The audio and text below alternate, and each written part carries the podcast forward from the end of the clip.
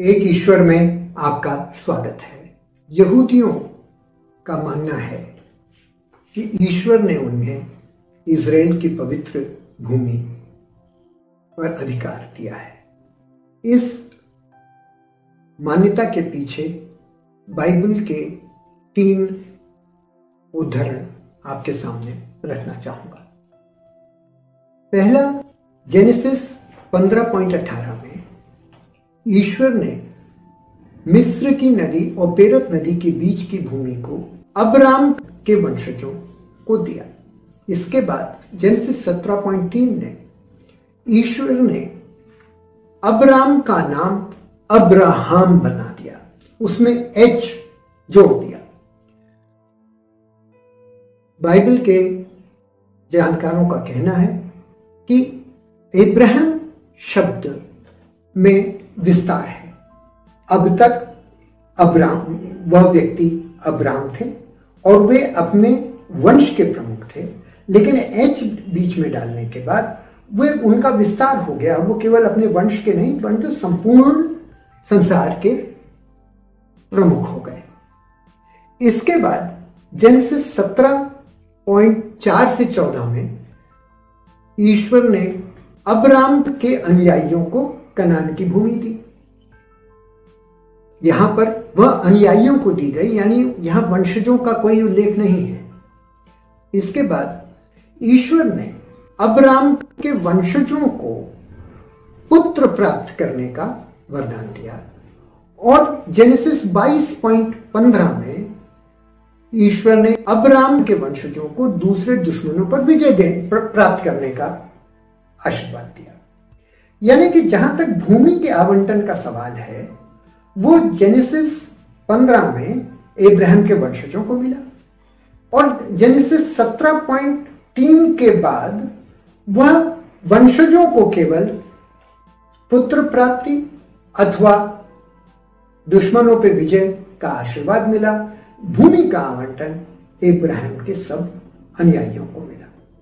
अतः इस आधार पर हम नहीं कह सकते कि यहूदियों या इब्राहिम के वंशजों का इज़राइल की भूमि पर अधिकार है। इसके बाद एक और श्लोक बाइबल में है, एक्सोडस तेईस पॉइंट चौबीस से लेकर तेईस पॉइंट बत्तीस तक। इसको समझने के लिए जेनेसिस तेईस पॉइंट चौबीस में, भगवान पहले मूसा के अनुयायियों को कहते हैं कि तुम उन सब लोगों को समाप्त कर दो, उनको मार दो, जो कि दूसरे भगवान को मानते हैं। उनके पत्थर की मूर्तियों को तोड़ इसके बाद भगवान उन्हीं मोजिस के अनुयायियों को लाल सागर से फिलिस्तीन सागर तक की भूमि आवंटित करते हैं, जिसे इसराइल कहा जाता है। इससे आगे चलते हैं तेईस पॉइंट बत्तीस में भगवान पुनः उन्हें कहते हैं कि तुम जिन लोगों के क्षेत्र में जा रहे हो, उनसे कोई समझौता नहीं करना और उनके भगवानों की पूजा नहीं करना। पूरी जेनेसिस तेईस की कहानी को देखें तो भगवान पहले कहते हैं कि दूसरे भगवानों की पूजा मत करो, फिर उनको ज़मीन आवंटित करते हैं, और फिर कहते, पुनः कहते हैं कि दूसरे भगवानों की पूजा मत करो। यानी कि जो भूमि का आवंटन किया गया। उसके पीछे मूल उद्देश्य यह था कि जो लोग तमाम प्रकार की मूर्ति पूजा करते हैं, उनका विरोध किया जाए और यहाँ कोई वंश विशेष को भूमि आवंटित करने की कोई बात नहीं निकलती है। जो जो व्यक्ति एक ईश्वर की उपासना करते हैं, वो सब इस वरदान में सम्मिलित हो जाते हैं, क्योंकि भगवान का एक ही आशय है कि जहाँ मेरे अतिरिक्त दूसरे भगवानों की लोग पूजा करते हैं, उनका विरोध करो और उनकी भूमि को मैं तुम्हें दे रहा हूँ। इसके बाद एक और बाइबल का श्लोक है एजकेल सैतीस दशमलव इक्कीस। इसकी कहानी इस प्रकार है कि लगभग 600 ईसा पूर्व में यहूदियों को इसराइल से निष्कासित कर दिया गया था। वे बेबीलोन में आके बसे हुए थे। इसके बाद कुछ वापस गए और उन्होंने इसराइल या जेरूसलम पर दोबारा कब्जा कर लिया। उस समय भगवान एजिकील के माध्यम से कहते हैं कि मैं बनी इसराइल यानी कि भटके हुए तुम्हारे कुंबे के लोगों को एकत्रित करके उनको उनकी भूमि में वापस ले आऊँगा इसका मेरी दृष्टि से सीधा सा अर्थ यह है कि इसराइल से निष्कासन होते समय यहूदी विश्व के तमाम स्थानों में फैल गए रहे होंगे। एजकील के माध्यम से भगवान केवल यह कहते हैं कि जो लोग तमाम जगह फैल गए हैं, उनको मैं वापस जेरूसलम ले आऊँगा। लेकिन यह इसमें कहीं नहीं कहा गया कि जेरूसलम में आपका दूसरों को हटाकर अख्तियार है या आपका अधिकार है। हमारे इस सुझाव के विपरीत जेनेसिस अट्ठाईस दशमलव तेरह में पुनः भगवान जेकब को कहते हैं कि मैं तुम्हें और तुम्हारे वंशजों को वह भूमि दूँगा जिस पर तुम पड़े हो। अतः वह जेकब के वंशजों को दी गई, जिससे ऐसा प्रतीत होता है कि यह बायोलॉजिकल वंशजों की बात है, न कि आध्यात्मिक। लेकिन जेनेसिस अट्ठाईस दशमलव तेरह एक स्वप्न की बात है। हुआ यूँ कि जेकब एक स्थान से दूसरे स्थान पर जा रहे थे, वो कहीं सो गए और वहाँ स्वप्न में भगवान ने उन्हें कहा कि तुम्हें और तुम्हारे वंशजों को यह भूमि देता हूँ। मैं मानता हूँ कि बाइबल भगवान की वाणी है, लेकिन भगवान की वाणी यहाँ केवल यह कह रही है कि जेकब ने ऐसा स्वप्न देखा।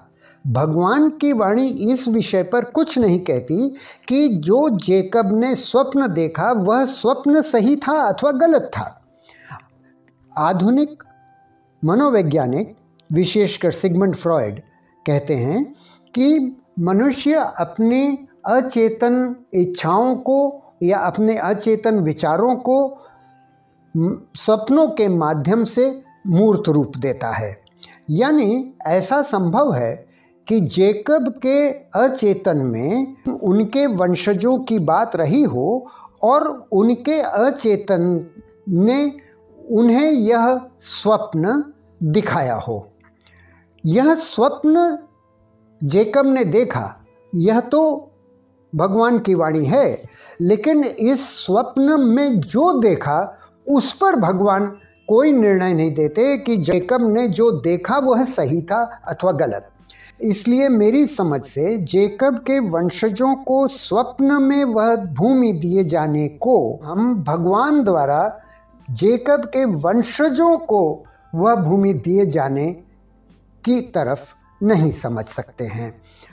इस संबंध में एक और तर्क दिया जा सकता है कि हिब्रू बाइबल में जो वंशजों के लिए शब्द यूज़ किया गया है, जेरा, जेड ई आर ए, उसका मूल अर्थ भौतिक वंशज होता है।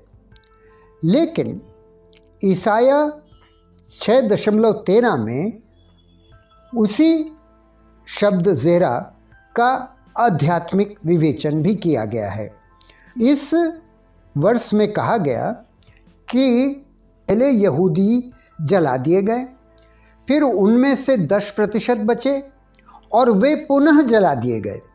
और इसके बाद जिस प्रकार ठूठ में से नया कल्ला निकलता है, उस प्रकार इस जले हुए यहूदी समुदाय से एक नया समुदाय प्रकट हुआ, जो कि आगे बढ़ा।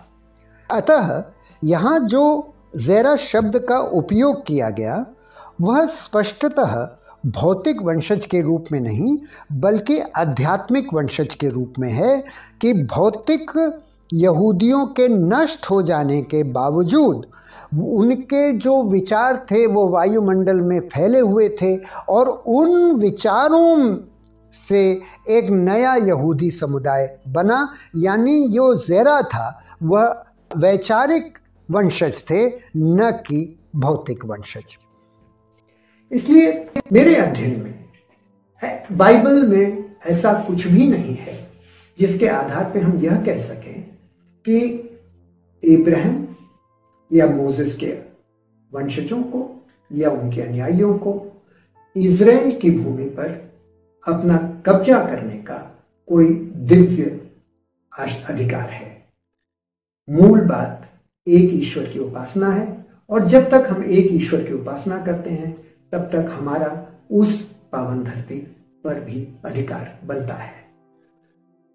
हमारी इस पोस्ट को लाइक कीजिए शेयर कीजिए और और जानकारी के लिए हमारी वेबसाइट डब्ल्यू एक ईश्वर डॉट इन पर ज़रूर पधारिए। आपका स्वागत है। धन्यवाद।